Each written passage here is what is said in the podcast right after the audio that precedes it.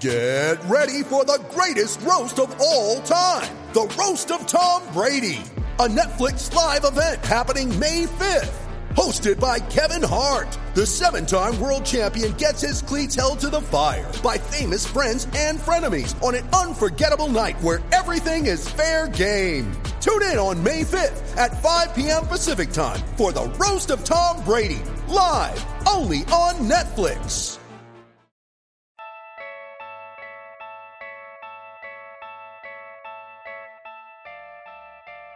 What trajectory is LaMelo Ball on?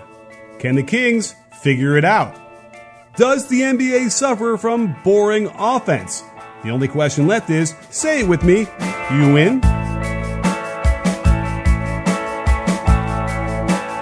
Hey, sports fans, Coach Nick here, and welcome to the B Ball Breakdown live uh, Green Room show. Uh, I am coming at you both on the Green Room and YouTube side. I think I sort of figured it out, and believe it or not, the weird uh, solution was to half plug in the uh, quarter inch uh, jack into my soundboard, and that somehow got the good sound from my iPad out into my computer. Maybe somebody who knows uh, about uh, audio can explain why that seems to work, but we'll find out um, with the old phantom power from my nice mic, and then the uh, plugged-in power with our plugged-in audio from the, uh, the, the iPad. Very strange, but I think it'll work. So if people want to join the show, come on in. Just request to speak, and uh, I'll bring you in. We talk, uh, you know, a, a nice group uh, discussion about the NBA every time we do the green room. So if you're out there over on the YouTube side, then uh, get that green room app find me at B-Ball Breakdown, join the show, and uh, we can chop it up directly, and it'll be broadcast out to the YouTube side, which is usually even a, bigger audience. So certainly, um, we got to kind of talk about. I don't even know what to talk about. We had a, a trade the other day uh, with uh, involving Lauri Markkanen and Larry Nance Jr., which we could discuss a little bit here. Uh, but how am I sounding? Everybody over on the green room, let me know. Is my mic working? I'm going to tap my mic on the green room side. Can you guys hear that? Ben, Brian, let me know. Uh, I'm getting that weird thing where it says there's nobody in the room, even though there's people in the room. So uh, I wonder if the Green Room app is functioning properly. But let me know if it is working right over in the discussion if you can. And if you're over on the YouTube side, come on in and, and uh, chop it up with me over here. But let me know if this is working, uh, please. Um, people are flashing in and out in the room, and I don't know anybody in the discussion. So let me let me know that uh, this is working. It looks like it's working okay. And if you want to come on and just hit that request, oh, here we go. Brian wants to come on. Let's find out if it's working over the YouTube side. So, Brian, what's happening, my man? Hey, what's up? What's good, coach? Yeah, I was just letting you know the mic's working. Like, so I can't type the discussion Android. Like, all right, awesome. And I think that the the levels look pretty good over to YouTube too. So, uh, how you feeling this morning? Yeah, I'm doing good. As a Laker fan, man, I ain't gonna lie though. The more and more players that get added to this roster, the more and more worried I get. You, you mean you, you, Rondo doesn't make you feel better? There is such a thing as having too many cooks in the kitchen. I'm not wrong, right? Well, yeah, but like Rondo is probably like more of a sous chef than a cook these days, right? Like he's or maybe he's a waiter, uh, or, or, I don't know. But um, I mean, I would be obviously much more worried about how the Russ thing is going to fit alongside the other two versus anything else. I think everything else is, is sort of window dressing at this point. Um, but I don't know. You can't like I always bet against LeBron every year, and every year I'm generally proven wrong. So uh, I don't even know what to make of it. But um, I, am actually I, I, don't know about you, but I'm really excited to see it. Right, like at the very least, I'm very curious in some sort of fascination of whether or not uh, this will work. Right, I mean that, that's what's going to capture people's imaginations most. I mean, like I said, I, I, I've gone on record on my podcast saying I think it's going to be a beautiful train wreck. But yeah. Like that's honestly what it feels like. But I will say, if LeBron finds a way to make this work, to me, will probably be the second most impressive thing he's done in his career. Okay. Okay. Right. Yeah, that's probably yeah. If, if, they can make this work. So what's your what's the top of the list of the things that you're worried about that aren't going to work? Uh, honestly, just the LeBron Westbrook dynamic. It's I just don't see how it works in a playoff setting. I'm not worried about regular season. Like yeah. talent trumps everything in the regular season. They should win 50 plus games easily with no questions asked. But when it comes to the playoff setting, we've seen how teams defend Westbrook in the half court in the playoffs. We've seen yeah. Westbrook style isn't effective in the playoffs for a multitude of reasons. Um, yeah. Well, that's true too, but also the, it's the turnovers, right? I, I, I, think that when he starts throwing turnovers and we start seeing LeBron give that stare, like they're not going to bench him, and he he would have those guys benched in a second when that happens. So that's what's going to be interesting. But maybe maybe Russ doesn't make the turnovers. Maybe because he's handling the ball less and and, and LeBron is dominating the ball more. Maybe Russ ends up being a you know a great shooting guard. And but to me that's interesting because just like how does we've never seen Russ really become that type of player. And to think he's going to do it now at age 32. right. And well, we saw it for a couple months before the, the COVID shut down the season in Houston. I, I, I did see it. Uh, Harden dominated the ball he was playing off ball. He remember it was kind of ugly in the beginning of the year when they were doubling Harden off of Russ, and and he was just he could not handle that. It was weird in space, but he got better at it, and um, I thought he was playing really really well. There was like a it was a, it was a long stretch. It was like two months, maybe more. So 20, you know, game stretch, like yeah, but it was. A, but let's also keep in mind, Houston literally had to throw out their entire offensive playbook and get rid of Capela to make that happen. Like, right, you right. have to change so much to make Westbrook effective in that type of atmosphere. It's just, it's interesting. And I'm so curious to see how LeBron's going to handle that when it's Russ's man who's just sagging in the paint. Yeah, absolutely. Cutting from the corner like D Wade would in Miami. Yeah, no, it's it's a combination. It's it's both. It's the shots he's going to take and the threes and the sagging off um, and then, you know, the defensive stuff too, we'll have to find out whether or not that can get better uh, with him out there or not. But like, you know, uh, and, and then, but it's also the, you're right, the, um, it's the personalities as well. Like Russ is not going to stand anybody criticizing him or getting on him, even if it is LeBron, right? I, I can't imagine that happening. So, but, but who knows? Maybe they're all long in the tooth, uh, getting up there in age and they're going to behave, uh, like, you know, good teammates. So we shall see. But, uh, I don't know. We got, we got a lot of other people here in the show yeah, quick question. Yeah. All right, so uh, I'm a huge uh, Charlotte Hornets fan, and um, I, there was a point in time last year. I want to say right after LaMelo became um, a starter, like officially after his first like three games, where I honestly was watching and I couldn't name like I want to say ten point guards better than him from at a good point of the season um, with like his length, his passing ability. He's so creative off the dribble, all that stuff. And I think people are kind of um, underrating the leap I think he's going to take with like the full keys to the offense next year. So I just wanted to get your thoughts on, you know, uh, how LaMelo is going to develop next year and the kind of the young talent that they got brought over there in Charlotte. Oh, oh, for sure. Well, here's the thing: like you know, the highlights speak very loudly for a guy that you know that age and, and is a rookie. But if you did dive through all the footage, you're going to see lots of, you know, problematic stuff that typical rookies go through, especially at that position. So it mm-hmm. wasn't like he was charmed and like had the most amazing, you know, uh, rookie year of all time. He, he right. had his, uh, his share of clunkiness as well. So, which is good. Like I would expect that to happen for a guy like that. And, uh, and the, the good part about that is that there is a lot of upside and there's no question that he'll build upon that and he'll reduce some of the mistakes. And then, you know, the next year he'll reduce more. I, he's on a trajectory to be an all star without question. Uh, and one of the most entertaining players out there right now. It's funny because I say this all the time. Lonzo must be looking at that like upset because they right. pretty much like eliminated all that from his game, right? They don't let him, they made him into a shooting guard basically when he needs to be there needs to be like a new position invented for that. I suppose with with uh, Lamelo, it's it is a a bit of a sort of a traditional point guard, Magic Johnson style guard.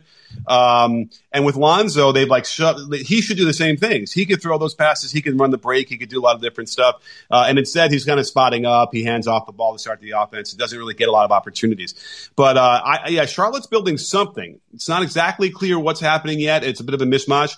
But uh, there's no question that uh, LaMelo is league pass alert every time he gets out in the court, and uh, I love it. Uh, he throws the Pete Maravich style passes and more. Mm-hmm. Uh, he shoots from deep, um, and uh, he's probably just a, a, a, joy to play with. So that's only going to help them win games and be better. For sure, yeah. And then just two more things. One, so yeah, going to LaMelo and Lonzo, I think that the thing that I kind of think that separates them so early on is the fact that shoot, but it just really doesn't seem like LaMelo cares about what anybody has to say about. right. He's gonna go out there and he's gonna he's not gonna be like I'm just gonna sit on the three point line and shoot threes. He he wants to you know make an impact on the game. It's not gonna be a game where you look in he has five shot attempts. Like that's never gonna happen. Um, mm-hmm. and I think the last thing is I think people are underrating the move of um, DeRozan into the Bulls. I hear a lot of it's the worst offseason move and spacing and all that stuff. I think putting a high level score next to Zach and Vooch is is, is going to be troubling in the East. Uh, I hear you. I, I, did the video on it, and um, I, I, I think it's going to work. I mean, listen, the offense should not be the worry at all uh, for the Bulls. That's not going to be the issue. They got they're all really good passers. Uh, you know, DeRozan made it work uh, in San Antonio without the quote unquote spacing that like he doesn't provide. Uh, they'll have it across the board with other places, as, even uh, as far as Vucevic being able to space. Uh, but it's their pass. They all pass. Like the thing that's going under the radar is DeRozan had a career high in assists per game last year, and it, it wasn't all just sort of like you know a quick drive and a kick an easy pass for the th- open shot. He was getting in the air and firing skip passes across the court for open threes. So you should see a lot of that. The real question is going to be the defense. And I know someone was on Twitter, like, you know, yelling at me about how bad DeRozan is on defense. And I, I got to take a deep dive because um, nothing stands out in my mind of him being like completely, utterly a disaster on that end. And you have to imagine with the balance on offense they have, and you know they don't have to use up all their energy on that end. They can like even like Zach LaVine, who we saw make some defensive plays t- on Team USA. You know he might be able to be better defensively as well. And mm-hmm. the Donovan had a 12th ranked defense with that team last year. So imagine, exactly. I know it's a totally revamped roster, but if he could get the 12th ranked te- defense out of that team, which I don't think, I mean, he had a couple of defense, defenders out there, um, then, then maybe he gets 12th again. Even if they're above average, then that's a legit playoff team, I would say. Mm-hmm. And I think the thing that they have helping them that's going to like relieve some of that, you know, maybe they're not the best on ball defenders is they're very athletic, not not including you know Vucevic, so they can switch. Patrick Patrick Williams is real athletic, can switch a lot of things, so yeah, they'll be able to switch onto a lot of different guards and stuff like that. But hopefully, they all buy. in. Right. And then let's look at who they have on defense now, too. They have Lonzo, who's a terrific defender. Patrick Williams has got a lot of energy and makes plays on that end. Uh, even like Coby White, it can defend. Um, I'm trying to think. There's at least one or two other guys in that roster that can that are actually like defenders. Jones. So uh, yeah. Oh, they just they just picked up Jones Jr. and they got rid of Markkanen, who wasn't a great defender. Uh, it's too bad. I, I, would have liked to have seen Markkanen maybe blend in with this and give him more spacing. But uh, I'm also glad to see him get a shot uh, where he should get a lot of opportunities and, and, get back to where he was. He should be a better player than he was in the last couple of years with the Bulls. Um, all right. What's uh, what's let's see. Uh, let me just take care of a couple things. I mean, I see some chats over here or some uh, comments over on the YouTube side. What's up, M. Scott Lawrence? Nice. Uh, thanks for being part of the conversation for so long. And uh, here's a question. I'll grab it from the, the comments over on YouTube. Uh, give me your all Southpaw starting five. Cannot use Harden or Simmons. Current players only. Oh my goodness gracious, sakes alive! Only player current players. How many lefties are there out there right now? Um, and I can't use Harden or Simmons. I don't know, man. That's a tough question. Uh, uh, who else is lefty out there that I would like? Joe uh, Isaiah Thomas. Joe Ingles. Uh, Joe Ingles. Uh, okay, I guess we'll put Ingles on there. I don't think we put Isaiah on there. I don't know if he's is he on a roster right now. No, not currently. Yeah, so I don't know if we put Isaiah. Got the point guard spot. Kelly Gosh. Oubre, I, I, by the way, I'm the charter member of the Kelly Oubre fan club. I even have a little. I made up a little card. I'll have to share it on, on Twitter. Even, even um, after this year, coach. Yeah, listen, he plays defense. He hustles. He makes plays. Oh, what he didn't shoot so well. He had some troubles, but uh, I, I, can't give up on the guy just yet. So um, I have I, one yeah. more. Yeah, go ahead. D'Angelo Russell. You know, I don't know, man. D'Angelo Russell is a tough one. He's a tough one with uh, culture wise, whatever. But I did have. I was just going through. What was I looking through? I was going through someone's clips, and Russell suddenly popped up with some of his assists, and they, they're still pretty nasty. He'll throw dimes that are like yeah. you know way unconventional he deserves a little bit of uh, hype. Maybe I'll even do a video on that and go through if I can find a juicy like 20 good assists from him because he's always been able. To, I, I saw him with the Lakers throw like he could throw a curveball, like literally the ball curves in the air, like between defenders. I've never seen much like that. You know, of course, leave it to a lefty to, to come up with that kind of stuff. Um, so, so he might deserve a little bit more hype, but, uh, but I don't know if it's all great and, um, and sunshines and rainbows with him on the team, uh, as far as his effect on other players. Um, Zion, Zion absolutely has to be the very top of the list. The Zion's going to have a dis- just a destructive year. He's going to embarrass players. He's going to he might lead the league in scoring. I had, I thought he was going to lead the league in scoring last year, but the injuries and whatever got in the way. But uh, the dude shoots sixty some percent. Like he's gonna he's gonna lead the league in scoring. and It's gonna be easy. Uh, will, will he embarrass his uh, team and coaches by uh, making them look bad as well with what they? Oh, you talking about Zion? Yeah, yeah. That was just you saying that he'll embarrass everyone. And I was thinking, will he also embarrass them with what? Oh, uh, well, I mean, they still have Ingram, right? And they got they got rid of Lonzo. So let's actually, I'm gonna have to remember now. What did the the Pelicans do besides that? Who did they get for Lonzo? Remind me. Devonte, Devonte Graham. Devonte Graham. Oh, they, They got signed Devonte him Graham, in JV. free agency. right? That's a good pickup. Uh, Now, Valanciunas- but although Graham, he his he did not have a good year. I mean, look He's not last year. efficient at all. Yeah, he actually, and then he went backwards after his second year, which was really an eye opener. Uh, and then when he shot, he actually continued to shoot the same from three, 30, 37.5%, which But is good to see. percentage is like Yeah. horrible. You have to hope that maybe it'll get better being on a better team, like alongside those guys. It, it has to. He's not going to shoot 30, 38% again. I, I would predict he'll get over 40. 30. But that might not be great, but it'll be better. Um, but yeah, that's a real big question mark. Uh, new coach. It's an interesting whole thing what's going on there, and we're waiting for the uh, the tell all from Stan or whoever. I, I'm I'm really curious to hear more about what why that fell apart so quickly. Uh, He just was never the right coach, right? I don't. He's just he's been out of touch since his Detroit days, right? So Yeah. um, it just didn't I really mean, make sense. Maybe it was full- like to try to get a culture change. Full full disclosure for disclosure, you know, it, Stan was an, uh, an assistant when I was a basketball manager at Wisconsin. So you know, I worked with the guy for two years, and and uh, you know, that was a long time ago.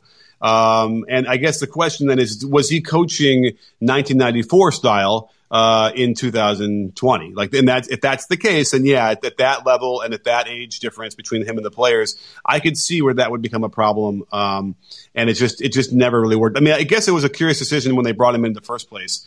Um, and so, you know, we'll see what happens now with this the, the new coach. But um, wait, wait, who do they hire now? Who, wait, who's in, in New Orleans? Uh, Willie Green, Willie Green. Oh yeah, okay. Now Willie Green, I I've talked to him. I, I know him a little bit. Uh, really interesting guy, and also open. Like the guys that I talk to, a lot of times I get I get out there, man. I, I get a little bit crazy when I start talking about basketball and like fundamentals, and you know we we kind of you know I push the boundaries. And he was he was interested. Like that that's a good sign for me. Uh, that here's a guy that's open to stuff and um, and has a good sense of like what the modern game is. Uh, so I, I would anticipate some good stuff. And plus, you know, he was with the Warriors and, and learned a lot about how they're going to build that offense. I would anticipate they could do some similar stuff there uh, to open up things for Zion. But I don't, you don't have to do much for Zion. He's just going to dominate no matter what. Yeah.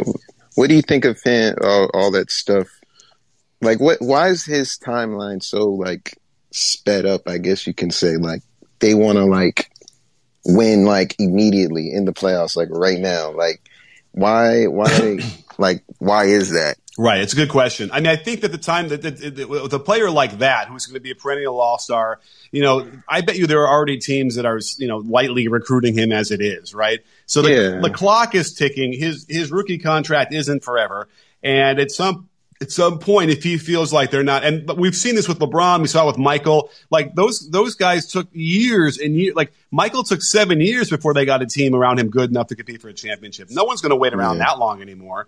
And so I could feel like that must be part of it. They already have, you know, they had a core around him that seemed to be on the way to getting there. They brought in like a Steven Adams is a guy you bring in if you want to like really, you know, take another step, right? Uh, and they had Ingram around him and they had Zion, uh, Lay Alonzo. So, Um, I could see how, like, all of a sudden, as if there's too much tumult- tumultuousness, there's too many coaching changes, too much roster change, that just kind of like turns a player off. And then next thing you know, he wants to leave. And when that idea creeps into the head, if it's year two, if it's year three, if it's right before the contract ends, I don't know. It's really hard to change that, right? Like at some point, like it does, it grows and metastasizes, and, and then it's gone, and it, and you realize it was a decision he made years before, and that you couldn't, you know, that that you could have gotten control of early. So I suppose that has to all be part of it.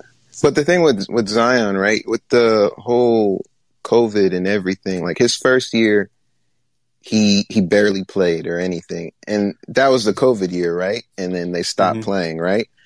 and then he goes into he plays a little bit in the bubble and he goes straight into his second year so it's like he had two years but it was like in one year kind of thing i don't think he's even played 82 games yet no he so, definitely has and that by the way that yeah. is probably the biggest worry of all time so you're right you want to develop him and you want to give him a chance to get settled uh, but I, I mean, he's that good without having to shoot threes. Uh, in a yeah. weird in, a, in an era where that doesn't seem to be possible. Like he, I, I guarantee you, like I think he, he's going to score 30 a game, and that should no, lead yeah. the league. And he's going he to put up 27 61%. this year, so it's like and he yeah. didn't know what he was doing. So right, and he shot 61 percent. Like, and it's the type of shots though that's the key.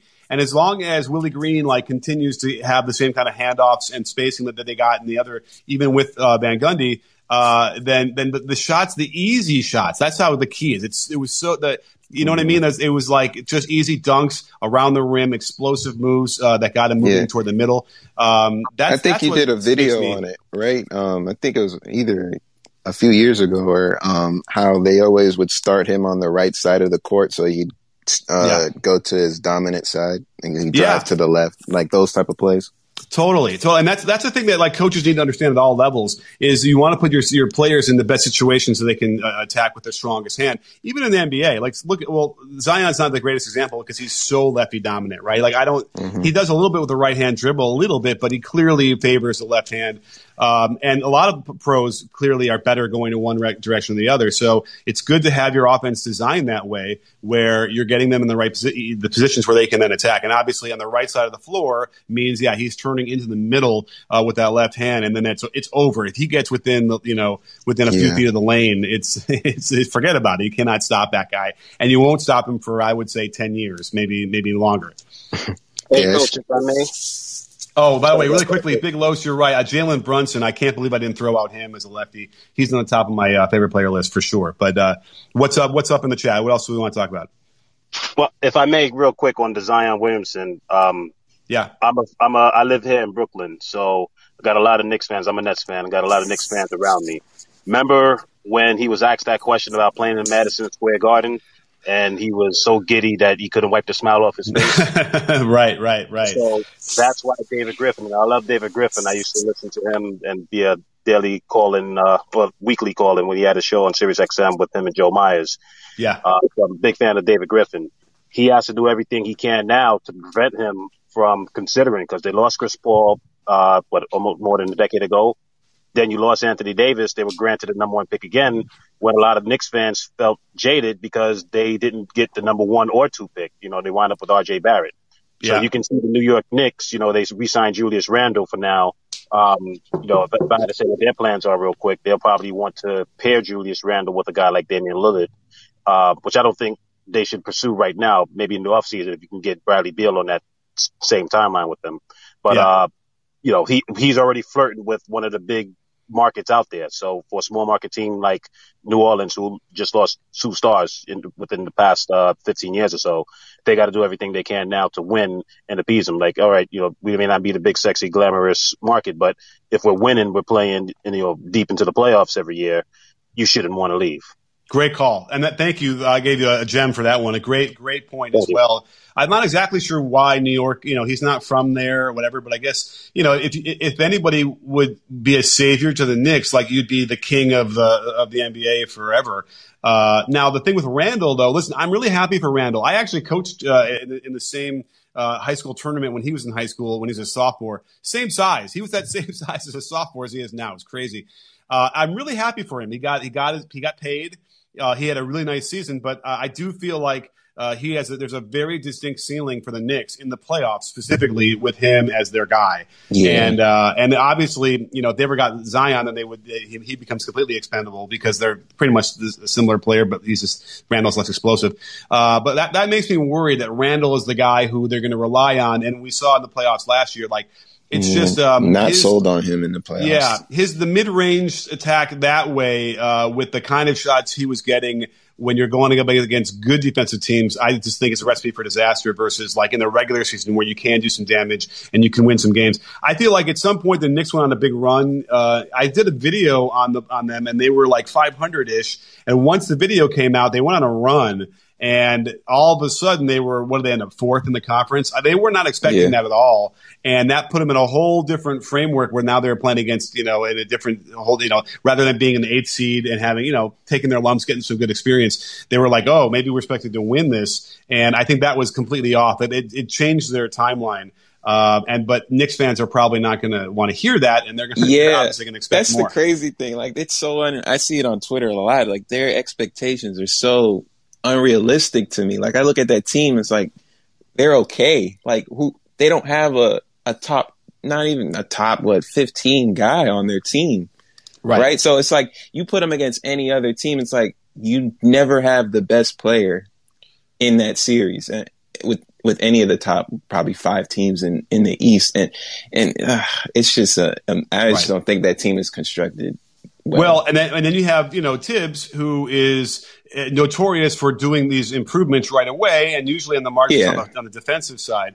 And listen, like you know, they, Mitchell Robinson, I really really like, and I wish he would just get all the minutes at center, as many as many as he could. Uh, you know, Nerlens Noel comes in there and plays well, uh, and deserves to to get another shot at another contract as well. But like, you know, I, I hope it doesn't come to the point where Mitchell Robinson's not starting or he's only getting like 18 a game because they want to play Noel that many more minutes or whatever. Um, but you know, I don't know what's going to happen with the, this team. I, I'm going to do a video this week on them. Uh, I'm, sorry, I'll do it on Monday or Tuesday, and you know, we have to look at how it's going to work. Like they did improve a little bit, but why don't I wait? Where's Fournier? I'm looking at their. Uh, I'm on B-ball Yeah. ref. That's weird. They didn't put him. Uh, why don't I see Fournier on the on there? Oh, there he is. I'm sorry. Gosh. So Fournier is going to be an interesting upgrade. Uh, he's one of those other guys who, in the regular season, can really help you. I don't know what happens in the playoffs, honestly, with him. But Yeah. um, but he he is solid, and um, and then they, you know they bring in Kemba. They signed Derrick Rose. You're right. It's it's a weird lineup, mishmashed together. And they uh, a have, bunch like- of guys at the end, yeah. and a bunch of guys in the, in the beginning of their careers. So I don't know. They have promising young players, but with all the veteran signings they had, it's like they're not going to. How are they going to get any playing time? Right, and that's the, that's Thibs' mo. He doesn't like to play the young guys anyway. So like Immanuel Quickley, who I really really like and think should be a lead guard, you know, he's going to get his limits minute, uh, limit, minutes limited by uh, both uh, Kemba and Derrick Rose. Although Kemba is, you know, I hate to say it, he he breaks down a lot, and I, I don't Yeah. necessarily think he's going to make it through. Even though I generally try and ignore and assume people are going to be healthy. With Kemba, it's tough after, after the last several years. Obi Toppin, like, what do we have from him? Is it you know it's fits and starts? Maybe he's going to be solid. I don't know. I'm still not quite sold. And then you have RJ Barrett, who he seems to be on that track, and they're piping him to be the next you know great guard out of New York. But uh, anyone sold on that he's yet? he's he's okay. Uh, it, I think the thing with him is definitely his um, off the dribble game Mhm. would have to come along a lot, and he need the ball in his hands a little bit to create, but he's not going to just based off of um, Randle and uh, Derrick Rose, Kemba. Like it, that's going to be over. He's going to be spot up now. Like Yeah, I don't. and see, that yeah. Right, and especially because let's just say they were an eighth seed, they didn't have a lot of pressure to win last year, and like they can really develop and, and afford to, you know, you know, it might not look perfect, but it'll be in the long run better for them if Quickley, let's say, making mistakes but getting a lot of experience. Now they're going to grind it because they, you know, they, they play Rose a lot and play uh, Walker or uh, Walker Yeah. because they want to like squeeze out a few extra wins. Uh, I have a super chat I want to take care of real quick over on the YouTube side. Don't forget if you want to get my attention right away on the YouTube uh, and comments, uh, super chat's the way to go. So uh, Matthias Barreto, thank you so much. Thank you uh, for the very generous super chat. He wants to know KD or LeBron at their primes and right now. So we know LeBron is not in his prime anymore. KD is probably toward the end of it as well, but he's still, you know, the way he looked in the Team USA. Really good. Yeah, you're going to say he's got at least three more years of that, even though he had that crazy injury and he, he recovered. Um, who would I take? I guess. Uh, let's see here. Jeez, Louise. I probably. I, I listen. uh, You can't go wrong. Um, I I don't know. I like to be an careful. iconoclast, and yeah, right. I like to get out of the out of the box a little bit. Do I want to take like KD in his prime because he, he would play center a little bit more than LeBron would? Like a better rim maybe that- that would be the only reason, right? And LeBron, like, there were moments I think in his pre-prime where he was a much better defender, and then he really wasn't that way in his prime prime because he, you know, he understood the game and and he knew, you know, uh, but but he but LeBron never ever ever really wanted to play defense down low in the post ever. And I can picture like KD guarding like Kevin Love in, in the finals and like getting battered, but like holding his ground and making it tough on him and blocking a shot or two. So, you know, if I have to, if I have to base it on anything, I might have to go defense and I might have to go with the fact that KD's just a lot longer and will, and will ultimately play, you know, a little bit more rim protection than uh, LeBron. But that, that would be the only reason, I suppose. Coach, if I may, I would say Yeah. to that question depends on who you want your number two to be. That's how I always face these questions because I I would argue LeBron probably played his best ball, and I you know was watching all those Miami games. I think he played his best ball in Cleveland with Kyrie, and I Yeah. think for Kevin Durant, he probably played his best ball in Golden State. Although I greatly appreciate what he's done for us so far in Brooklyn, and hopefully this season he gets it done with the rest of them. Um, that's a very difficult question. If I had to take uh, one in their prime, I would say LeBron, and if I had to take one right now, it's definitely Kevin Durant. Uh, yeah, for sure, for sure. And listen, LeBron's going to be really good. He'll have a really good year. But we we've been seeing over the last few years cracks in the armor where you know you're seeing some some evidence of decline, but like his decline from you know his prime to where he is now still makes him better than 90% of the NBA, maybe even more. So it's like that decline is it's weird, but but just for him, when you see him miss shots at the rim that he would have just like dunked with his teeth, you know, a yeah, years there's been a lot of those lately. Uh, you're right, yeah, but but again, he he you know the the mental aspect of it is a thing, uh, but which is why we don't know what the Lakers are going to do because they're going to need some of that prime LeBron magic uh, to to win in the West and then into the finals. So and, especially to beat a team like the Nets if they're healthy. Um, it's what, what a weird season we had. You know the the Bucks. I, I listen. I, I just don't know if it's a hot take. The Bucks, you know, weren't going to beat the Nets if, until No. Kyrie goes down. I, Now Kyrie, Not even close. they lost uh, the Bucks lost one game with Kyrie healthy in the game three, but like no one thought that the Nets were going to sweep them. so that you know, No. But uh, it seemed pretty clear to me that like you know they had and they came within an inch of beating him anyway without without Kyrie, um, and, and literal a literal inch. And so um, you know, I, I it's and then they go on and win the whole thing. It's crazy. Like they they somehow figured it out. Budenholzer goes from a minute from being fired to like an extension. It's crazy how the NBA can work that way. So he should he should probably still be fired. I mean, the things that were the issues didn't change, and we'll find out Yeah. this year, right? Like, you know, uh, But, like, that's why it's on yeah. Giannis to adjust. we to. we've seen it with teams who've went who've won. Like they, there's like a calmness and a confidence about them that uh, they're not like afraid of anything anymore. Right? They have Right. nothing to lose. So that's one thing going into this season they do have on their side. I would have liked to have seen the Bucks make a little bit of a splash and try and do another upgrade of the roster. Uh, They did. yeah. They did. Grayson Allen. Grayson Oh, Allen. okay. yeah, Grayson Allen. I mean, because interestingly enough, so DiVincenzo comes back, right? He'll be healthy, and that that really will help them. Uh, Yeah. Allen is another one of those kind of guys in that mold. Although Allen might be, you know, Allen, people have slept on him, and he's actually, you know, has some skills. He's good. Very He's better skilled. than DiVincenzo. He's better than skilled. DiVincenzo. Yes. Yeah, yeah, and it's I'm like saying. sometimes those Duke guys need more time to develop. Uh, you know, like JJ Redick's comes come out awesome Well, out of he's college. already developed. I just think that he he just needs opportunity. Just get put the ball in his hands and just see Yeah. what he can do. And Yeah. I've seen Oh. it for a while. Yeah, okay, and like RJ Barrett's another one of those guys where it's like there's a, like let's just pretend RJ gets to where everyone thinks he's going to get to, and, I, I've done Yeah. videos on him thinking that like he, he, he might do it, uh, but you know there, there's a, a four you know there's a three or four year arc there Yeah. uh, for whatever reason, and I don't know if it's a Duke thing or not, but um, Well, yeah, him Yeah. him coming out of college, well, in, coming into college and from high school, he was kind of like a point forward type player. That's what he was. But then when he signed to Duke and then Zion and then Cam Reddish, like you have to share. So you, Oh, didn't well, get to He, see he that type really of share game. though. Right. Yeah. Well, that's an interesting thing with Grayson is, you know, he had a great sophomore year and then completely and should have come out and then stayed and then had a really suboptimal year. How many more years did he stay? Was it one or two? Eight, no, he stayed all four. Yeah. So the last couple of years, right, where like he kind of was going downhill. All of the team maybe around him got a little bit better, but Well, they that was really have a point guard, so he had to play point basically the whole time because they didn't have anyone who was functioning who could initiate offense. So he was taking the load. He was really just doing that while he could. Well, he should be scoring and stuff like that. So that Totally. he took. He kind of sacrificed. Yeah, and as a result, like you know, uh, and, and it was a mistake. He should have come out when uh, after that sophomore year. He would have made more money and all that stuff. But you know, uh, and I did a video. Actually, now I'm remembering. I, I, I'm doing a series on the ACC players. Yeah, I Um, remember. And I'm going to start that up again ASAP because they they I'm a, a group of guys who were doing all these ACC videos for them. And uh, all my videos did much better than anybody else's, so they really want me to get back to doing them. Uh, so I got to get the list of figuring out who more players to do. Um, Did you do Brogdon yet? Oh, you know what? I don't think I did. I should do Brogdon. Wait, Brogdon for in Virginia? Yeah, Um, you could do a whole bunch of Virginia players actually. Yeah. Like, oh yeah, I could do Joe Harris. So Yeah. The only problem is the access I have to this amazing database of clips uh, only goes back to like I want to say 2017. Um, Does that so does that get Joe Harris? Uh, yes. Wait, no. Wait. No, no, maybe- no, maybe no, his senior no, year? No, no, maybe, maybe. Nah, Let me Joe look. That'd be close.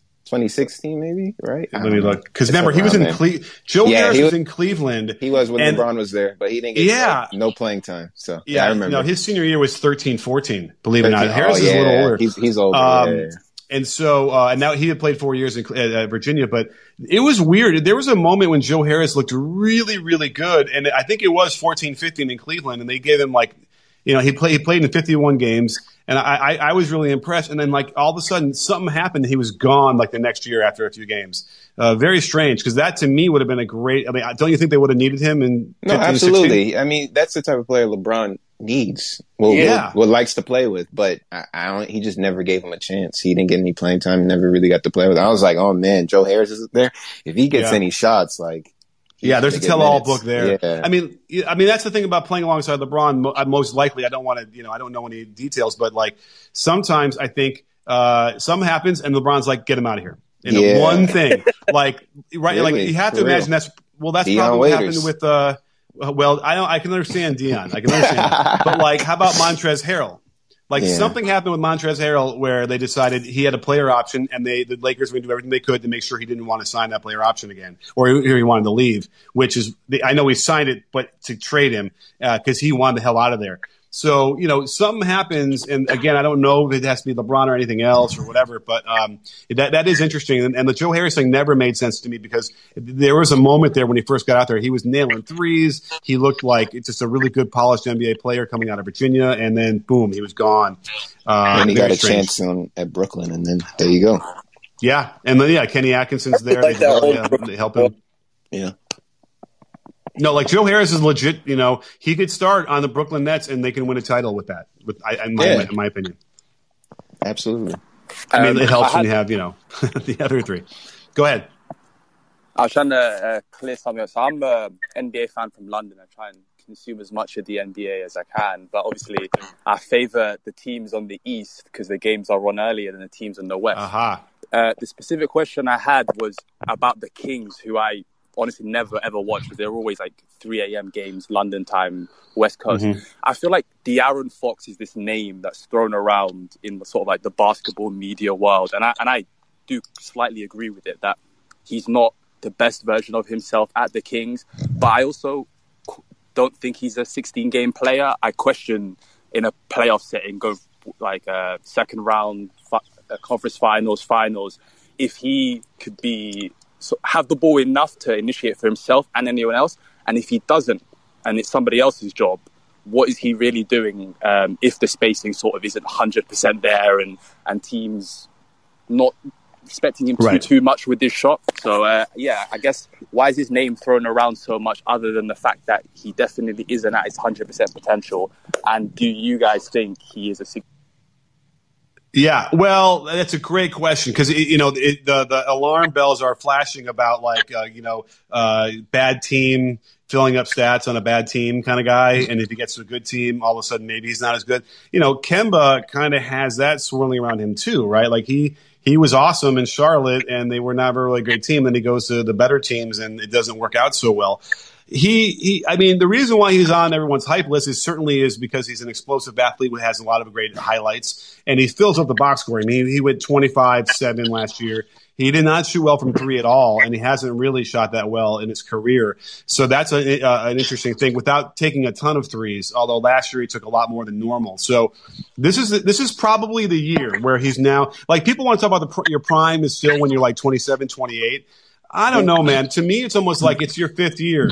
When you get to your fifth year in the NBA, that's when we know what you are. I don't know if you're making a huge jump after that. And this is his fifth year. So this is it. This is, it's time for him to, you know, pull up or shut up. And it's time for the Kings to do that. They've been kind of wallowing around trying to put together players that sort of fit together. They haven't been able to do it for a long time.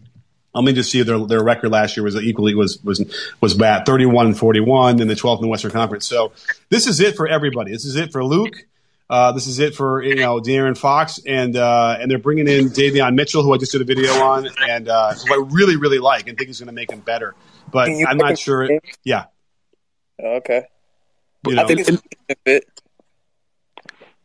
It looks like they overachieved the last couple of years, in my opinion. Though, when you look at their roster, it's not it's not a team that should be getting near the playoffs in the West, and they're always like only a couple games off, to be honest. Uh, okay, that's that's true. In the new format, they were they were in the mix a little bit, but um, and again, I liked some of their players. And like, listen, Marvin Bagley is a guy who I like and thinks he has really good potential.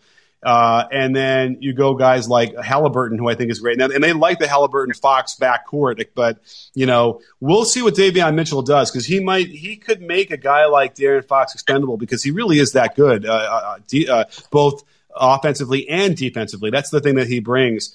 Uh, and, I, and I would imagine he's going to shoot better than Fox. Like it, even if Fox improves, um, and by the way, if, you, if you're crunching uh, dried grass, I don't know what that is, then feel free to mute.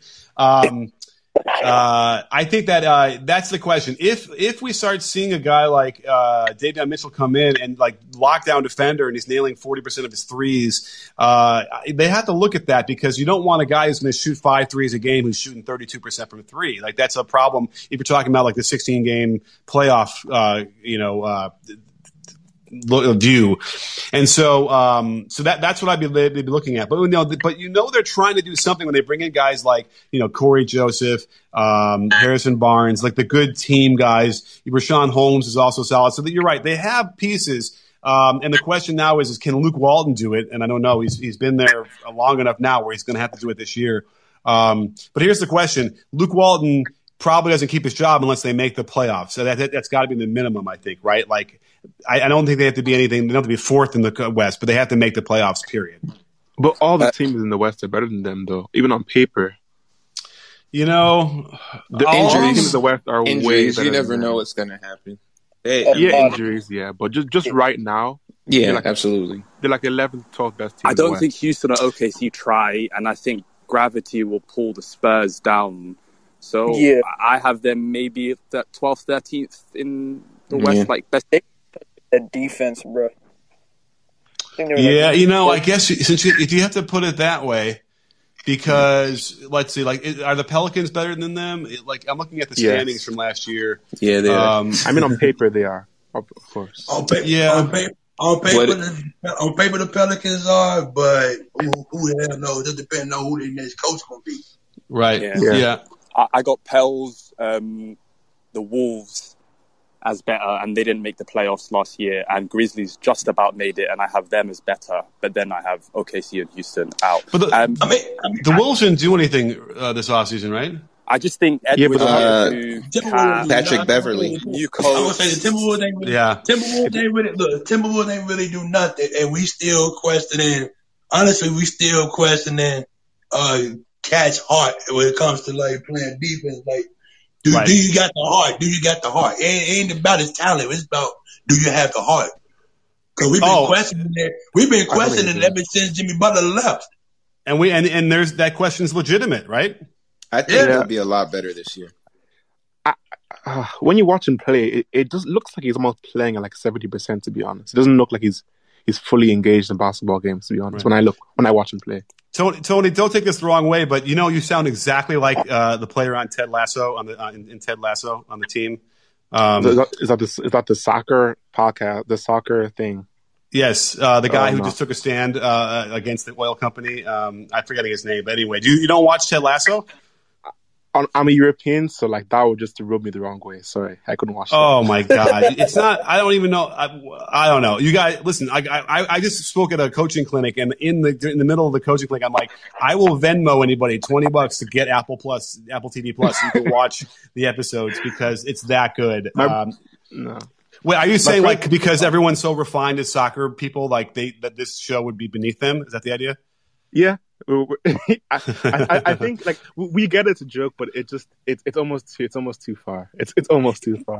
Uh, it's not even like it's not even about soccer as a thing. It's really a, a heartwarming, uh, you know. And as a coach, to see the, the the methods he's using, which are what I've been trying to help other coaches understand, are the best ways to do it. I know it's a scripted show, so you can force Yeah. all these scenarios The thing to, is, to work, you know, but it, it's great Yeah. to watch. But what my opinion, I think American coaches are better than European coaches in terms of both soccer and basketball. So it might be interesting. Um, I, that's I mean, interesting. it, dep- I mean, it actually depends. It actually depends on the sport. If it's if it's soccer, European coaches are more better. No, I, I mean, if I mean, it- I mean, ob- yeah, I mean, obviously, in, in terms of that, but in terms, in terms of like the way American coaches go around things, I think it's better.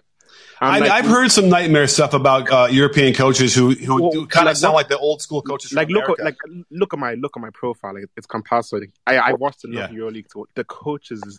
They're good, but they they're crazy. There's Um, only yeah, their right. way, the highway. I guess Uh, one by the way, we have that in America too, so let's not pretend that doesn't exist. Yeah, I either. know, but like, But like, yeah, I hear you. they ha- they have like coaching, like ca- like every single time there's a timeout, they put the, the cameras and the the microphones in, Mm-hmm. and the players get berated every second. Luka Yeah. used to get taken out every game. Every t- every time Luka took a step back, he got taken out of the game. Every time he Right. step back, did, Wow. did any piece of skill, they got they took him out of the game and they started berating him at the end of every game. Yeah, no, and I've certainly seen a lot of that, and you're right. Like they, they, they're kind of probably more like the college coaches are here. Yeah, exactly. I, I don't like the college college. Uh, Yeah, coaches me, me now. neither. So that's an interesting point. Great, great point. We'll get let's give Tony a gem. But you do sound just like the guy uh, who was one of my you know, the, an all-time favorite character. It's so funny. But uh, Oh, I, I don't know. I guess I'll watch it I now. don't say, but I don't say that now. Now I have a question on the Eastern on the Eastern Conference though. Uh-huh. We know about Brooklyn and we know about uh Milwaukee. Everybody said, like I'm a Bulls fan. They say they got my Bulls like top four, top five, top six, and stuff like that. But I'm like, wait a minute. Really, the third, really three through, really three through ten on the East. That's really wide open because like I see some of the teams, some of the teams in the East really ain't do much of nothing outside of us. Miami for real. Um, Yeah. The Hawks, the Hawks signed John Collins, which is big, but yeah, they didn't add anything really. and then you got New, and then you got New York. But I see New York falling off. I see Philly falling off. I see Boston falling off. So I'm like, besides them two, what would y'all, what would y'all, what would, what would y'all, uh, as far as the playoffs, what would y'all be, what would y'all eight, eight teams be? So In the East, well, ten. I would, I would say ten if you want to count the play in, but I'm gonna say Uh, eight. Eight can make it. Yeah, and then we got to count the ten because they're going to do it again this year. And and interesting, Yeah, I, yeah. I, and, I, and I'm digging it. So here's the thing, because in the video I did, and I mentioned it a few minutes ago too in the show, was okay. Obviously, the, the offense for the Bulls should not be an issue at all. They're going to be a top uh, in the offensive rating. They're going to be a top seven team, and they have to be right with that Yeah. kind of firepower. They have to be top five, six, seven, right? And Yeah. uh, defensively, like I mentioned, they were 12th last year with that team, and I know they lost um, the lefty um, guy who was throwing all the Thad dimes. Young? But they um, have enough defenders right now, and D- Billy Donovan has shown that he can build a good defense, uh, a very, very good defense across the board all, uh, his whole NBA career. So if they were 12th last year, uh, they can't. I doubt they're going to be less than 12th this year. Let's just say they're 10th. Now you got a top 10 offense and a top 10 defense. That's almost basically the criteria you need to be a championship team. Much less you know fourth in the conference. So Yeah, you're you're right, DeAndre. Like that could easily get them a fourth seed minimum. I I would be surprised if they're any lower than that. Yeah, I would. And that's yeah, like a hot would take, I guess. But I don't know. I think the Bulls Yeah, could do it. yeah, I, I mean that, that ain't really a hot take because like that ain't really a hot take because it's like uh that's what most of that's what most of the Bulls fans now be expecting expecting. Whereas last year we was expecting to be uh a playing team and we actually was. We was just a Zach we was just a Zach LaVine COVID nineteen sit down eleven games sit down for COVID away. Mm-hmm. Now here's the Zach thing. LaVine- Zach LaVine never had that. Zach LaVine never had that. We was in there. Cause Yeah. even with that, we was two games. We was two games out of it. The, the, the sad truth is going to be that injuries, I think, are going to all dictate what's going to happen again this year. Just see, and I, I, by the way, I'm praying it doesn't. Oh, yeah. This isn't what's happening going forward. But like last year was terrible, right? Last year injuries determined the entire the entire season. In fact, all the way to the finals and who, who won. So we, I, we, I hope we can get away from that. Uh, but it, I, it doesn't. It, I kind of feel like it's getting worse and then getting better. Um, and until they can figure out if it's a schedule thing, I don't know because it didn't feel like you know they've been trying to make the schedule easier and easier, and it didn't seem to help that end as far as back to backs and three nights, three games and four nights. So I don't know what's going to happen, but that that is the sad case, and if that's if that happens, I worry that the ratings will continue to fall even more. I mean, they the ratings were fifty percent down from two years ago in the finals. Uh, I know it was the two teams as well, but but uh, that's a problem. I mean, I think I think the far like the scheduling last season, I think they I think they was rushing to get back. Cause oh man, we got the playoff. Oh, we need to go ahead and get back. I think they rushed back a little bit. Cause if you really think about it, two teams that just that was in the bubble, Miami and the Lakers, they got bounced out in the first round, both of them. And both of them had injuries too.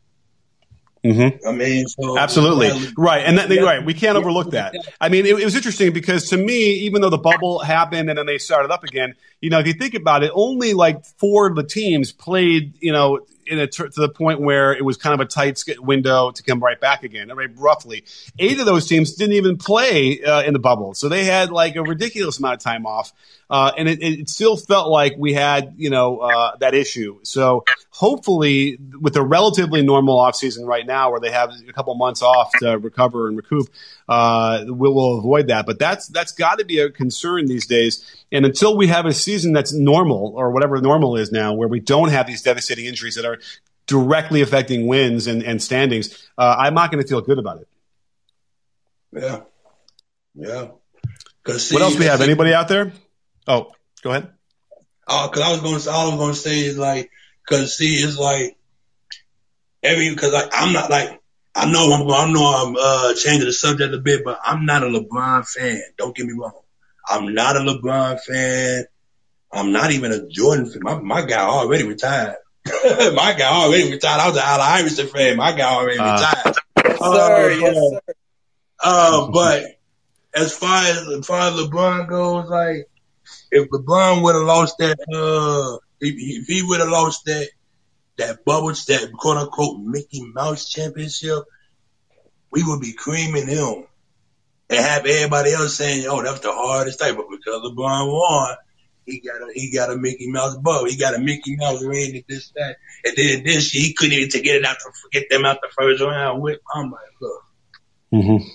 Yeah, no, it, it's uh, he uh, listen. Um, a, cou- a couple different things about like stuff like that. So LeBron not winning, or had he lost that finals, would have been devastating. I think for his legacy. Uh, Chris Paul, by the way, avoided a, devastating legacy of his by playing pretty well in the finals. But if he had not played well, um, then I, I, I worried for him. We was already Yeah. creaming him. We was already creaming him because he, oh, he can't. Oh, when it matters most, when it matters most, he ran up. I mean, Yeah. I mean, but he keep- broke down. He got hurt, you know, and, and he was able to come back. So, so thank God, in my mind, because it's been pretty quiet about that, right? None of those whispers of the Chris Paul stuff Yeah, uh, because in the like- offseason. Cause I was like, how you gonna how everybody gonna get mad at a person who had to really carry the load from, from his days with the, with the New Orleans Hornets, who's not a Pelicans now, with the days of New Orleans Hornets, who he had to be the man, Mm-hmm. to the Clippers, which with Blake Griffin and DeAndre Jordan, to he had to carry the load as far as shooting wise. Then you had then he had to play with James Harden, who who, who, who, was supposed to been the one to carry the load, but he don't share the he never shared the ball with uh with with Chris Paul like that. And then he messed his hamstring up the third the third uh game six I wanna say. Was it game six or game five? When he messed his hamstring up, uh when they was up three two. Mm-hmm. Yeah. And now and Uh, then but I'm just Yeah, glad he I hear you. it. I, I hear you. I'm just glad he Well, it, you know what? We have some other people in. Let's let's bring some other people in who have uh, who've been in the show. Want to uh, bring something in here? I want to make sure I get to them Oh, the, ahead. uh, the show ends. So, uh, what do we have? Uh, anybody else out there who wants to uh, throw some stuff out there? Uh, hey, coach.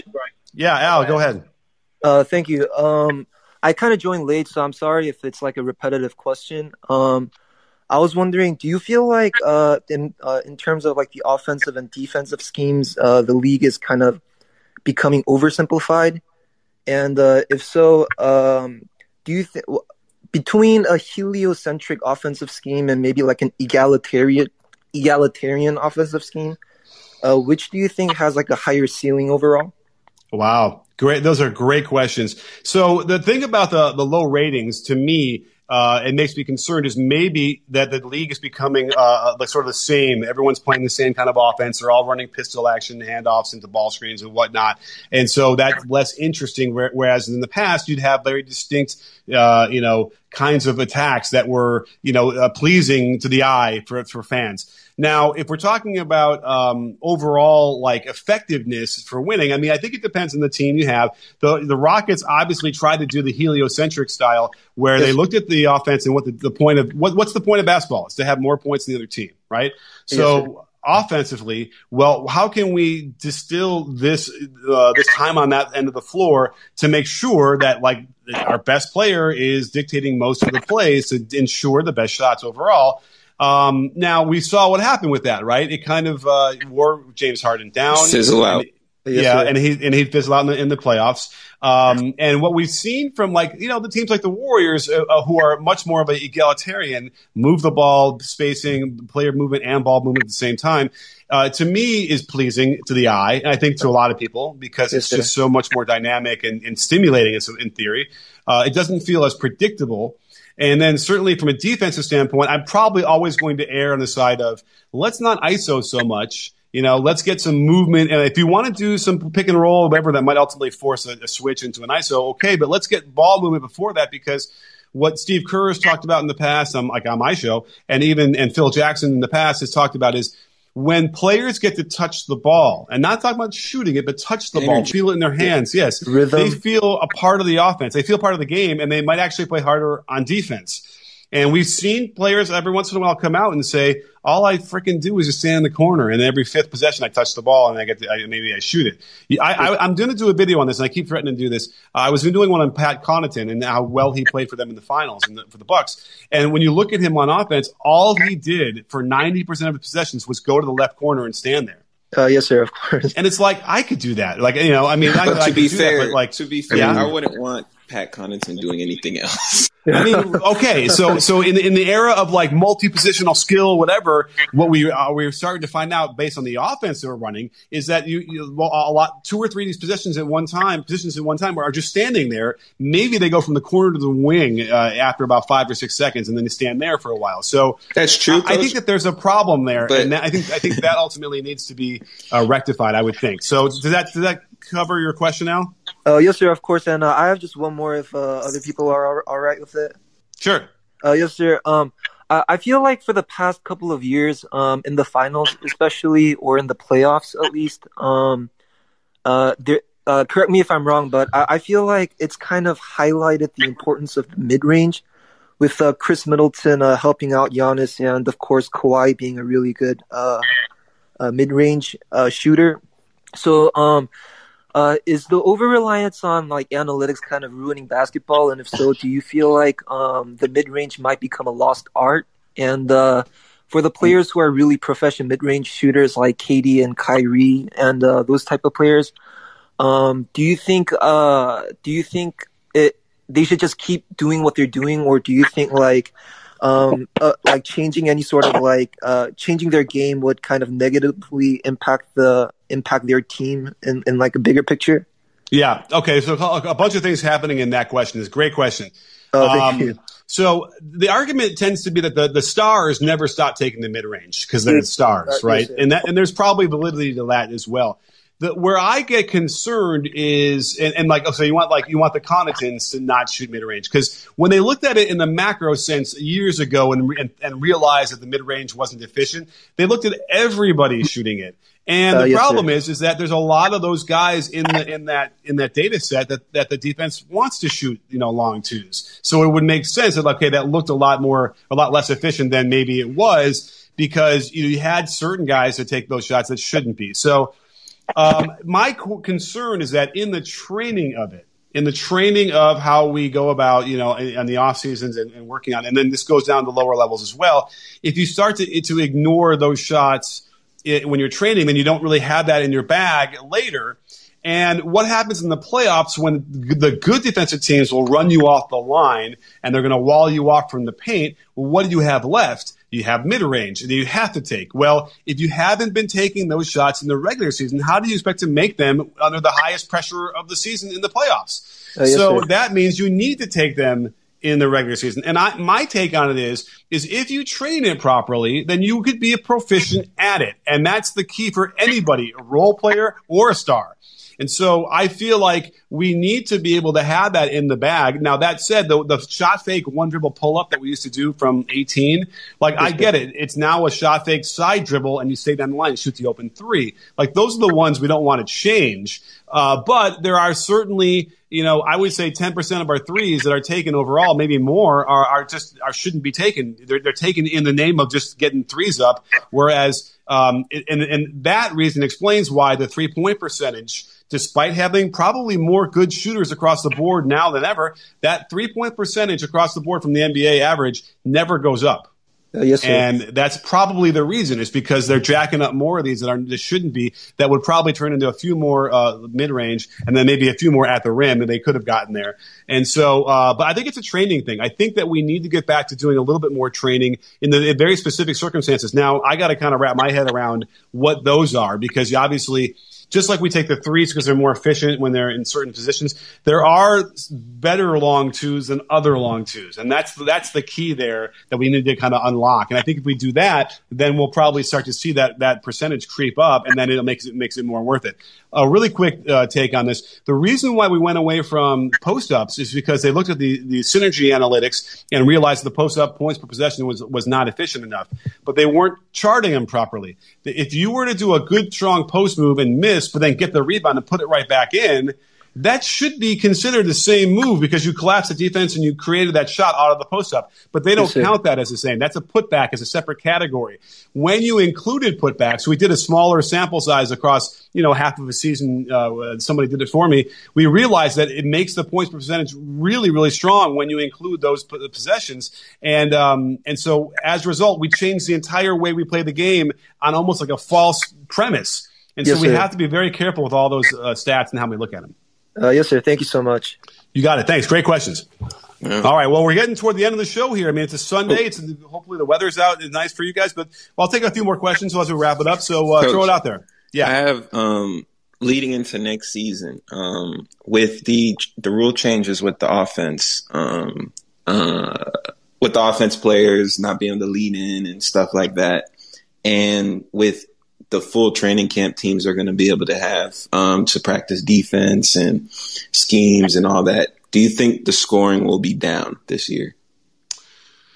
Um, that's a good question. Yeah, because obviously the, the defense is what should benefit the most in my mind from having a full training camp and all those things.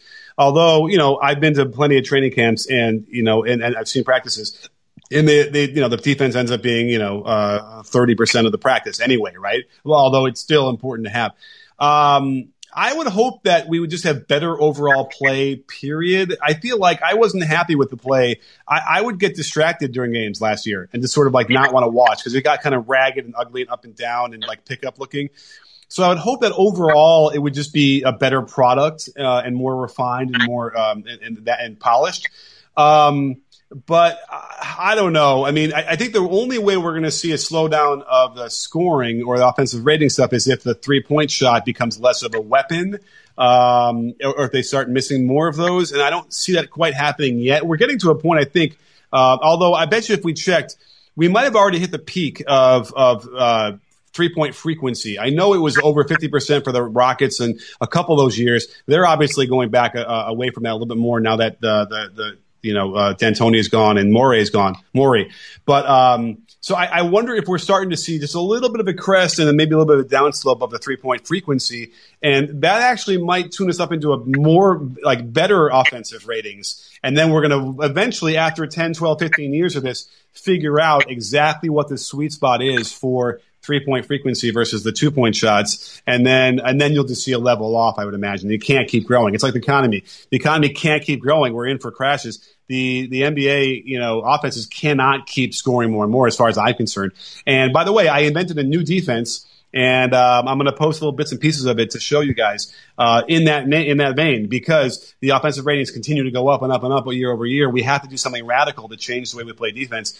Uh, I think I might have come up with something um, that will at least uh, put a dent in that. We'll see. So that that is the what we have to get out of the box a little bit more of defensively and start coming up with more creative things. My defense is a zone where you play kind of like how uh, the uh, Jazz played the uh, Harden in the playoffs a couple years ago, where they played behind him, and then they had Rudy Gobert shadow him on the block. I kind of designed a, a, zone that is like that altogether. And if it's played properly, and you play behind the ball on the perimeter, and you can't set ball screens, and you really can't shoot threes. So imagine a defense that will take that away, even if it's for 10 or 12 or 14 possessions. It's pretty, it's, it's pretty powerful. I, I think I'm dialing it in and figuring out how to teach it better uh, as we invented it from scratch.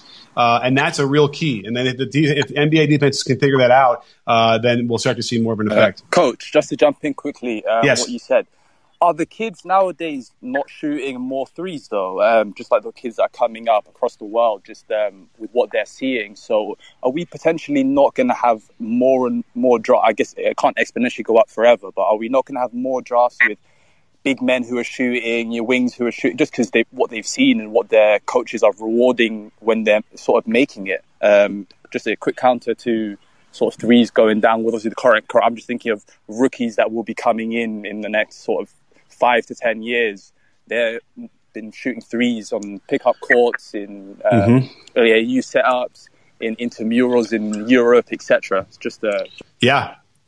Does that? Oh, does that, I, does I, I've been saying this for. Yeah, well, I've been saying this for a long time. We're like, we're gonna have we're gonna have ten Steph Currys eventually you know, all the 10 year olds who were watching Steph Curry five years ago, they're going to get to be, you know, 20, 21 coming in the league, and we're going to have that. Like, we've seen it. Like Trae Young is sort of in that vein. Um, I know I'm missing at least Luka. It doesn't really count, but we're going to see other guys in uh, and I'm, i know I'm forgetting other players. I mean, listen, a lot of guards kind of play a little bit like Steph Curry, right? Well, how about like LaMelo? Um, so we're going to see more and more of that for sure, and then the big men too. And I, I don't blame him as a big man or as a coach coaching big men for all these years. I never, I never understood what was the why they'd be willing to just go from block to block, getting beaten on the, the whole time, and never getting a chance to like catch the ball in the perimeter and do something. I'd always try and get my big man out there a little bit just to throw him a bone, you know, let him let him have something out there because otherwise it's got to be just kind of a uh, an unenjoyable game.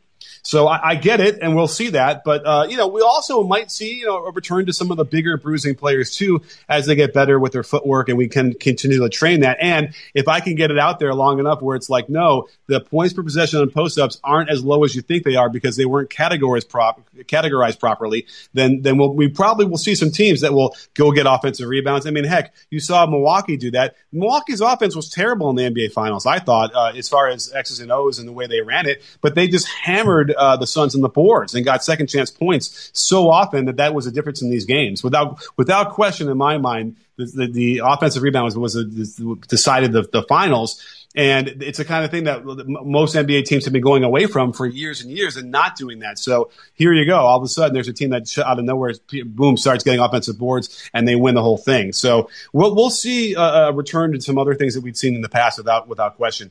Uh, another super chat before we wrap up. Thank you, thank you, thank you. No limits. Uh, really thank you for the generous super chat. Um, how do you think height and weight affects a player's speed, agility, and shooting ability? Also, what do you think is the best height for a point guard play style?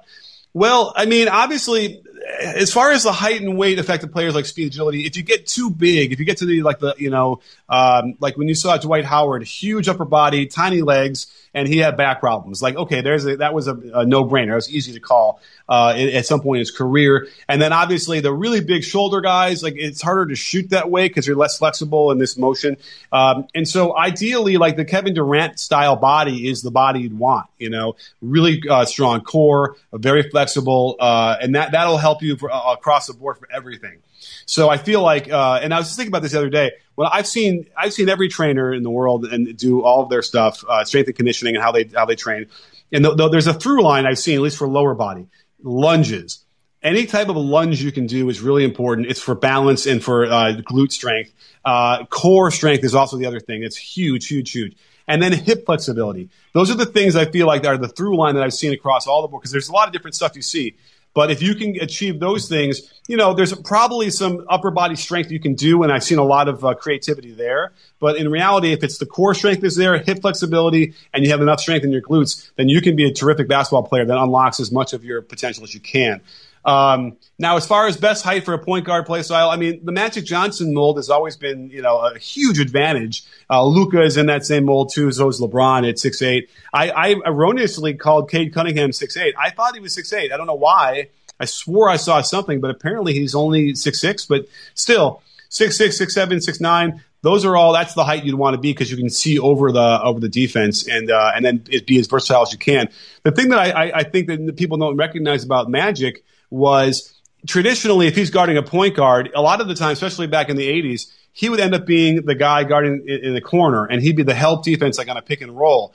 And who is he helping out on? A big man rolling. And what is his size? He's six nine. He's very close to that big man versus a point guard who would bump down or bump over for a roll man and would have almost no effect because he was a foot shorter than the guy rolling. So that was a huge advantage for the Lakers that like people never really made, made mention of.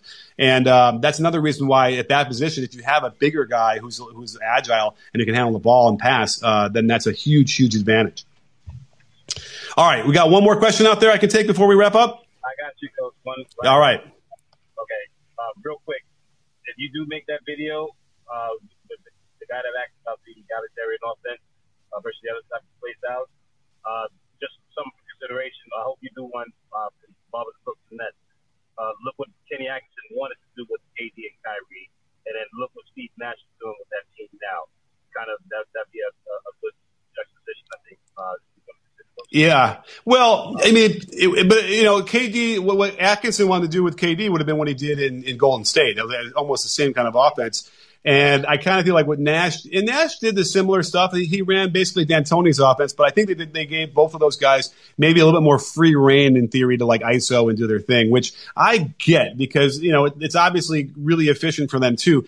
I just worry about when they run that kind of stuff in a playoff game and all of a sudden you're missing some of those. And every possession is really important, and th- those shots are really tough. And um, where they could have gotten something better, like you know what I mean. That that's what gets me frustrated sometimes with guys like KD who listen, they deserve uh, to have a green light whenever they want to. Uh, it's just sometimes they end up, and, you, and that was a thing that the Nets would have been their Achilles heel would have been um, down the stretch in tight games. If you get them down and they're down by five points, the five minutes to go, they're going to take bad shots, and that's a problem. Like that, you know, on the road or whatever, um, they, they might win, but, but but that would be the one thing you have to point to. And it's listen, it's nitpicking to the nth degree on that kind of team. But um, that if I was a coach against them, that's the one thing I'd hang my hat on is knowing well they're gonna they're not going to take great shots on the stretch if we're it's a close game, and that's going to be a shot at us uh, winning the game. Not only that, but they wouldn't rebound well either. That's what doomed us against the Bucks in most yeah. of the games. They, they destroyed us on the offensive court. Here's my yeah. question though: based on the 2021 season and going forward right now, what is your which teams would you like to see? Uh, what would be your most anticipated offense and defense? Based on what you've seen last season and going into this season. Which Wait, which team do I want to see on offense and which team do I want to see on defense? Yeah, like like who would you anticipate? Like who are you looking forward to seeing the most? Ah, that's a really oh, wow, interesting question. I, th- I mean, I'm, i think I'm looking forward as a morbid curiosity or whatever from the, for the Bulls uh, offense. I really want to see what that's like because that should be really fun and interesting. Although there there is room for disaster as well. Uh, I certainly would love to see a full uh, full power uh, Nets team. We had a little glimpses of that. And by the way, a full a fully healthy Nets team running the right you know optimally means that Harden is the MVP. Believe it or not. Um, I agree. Yeah, and so I want to see that. Um, I definitely want to see the Lakers. Uh, the, the Lakers are the most morbid fascin- fascination for me because I think everyone's expecting it to be rough and not look great. Um, I, I, just want to, I really want to see how it works. Uh, that's going to be the most uh, fascinating uh, of it all. And if, if, if uh, Coach Vogel can can keep it all together, we know defensively he can do that. So the question now is, can, can he get the offense to to function properly? Uh, you know, the Lakers weren't great offensively last year. I, I think. Oh, right? Am I am I crazy with that? Let me just quickly quickly check my stats. Uh, let's see. Teams, uh, traditional, advanced, um, and then offensive rating. Where were the Lakers? I feel like, yeah. The, does anybody know if the Lakers ranked in offensive rating last year? It was 24th.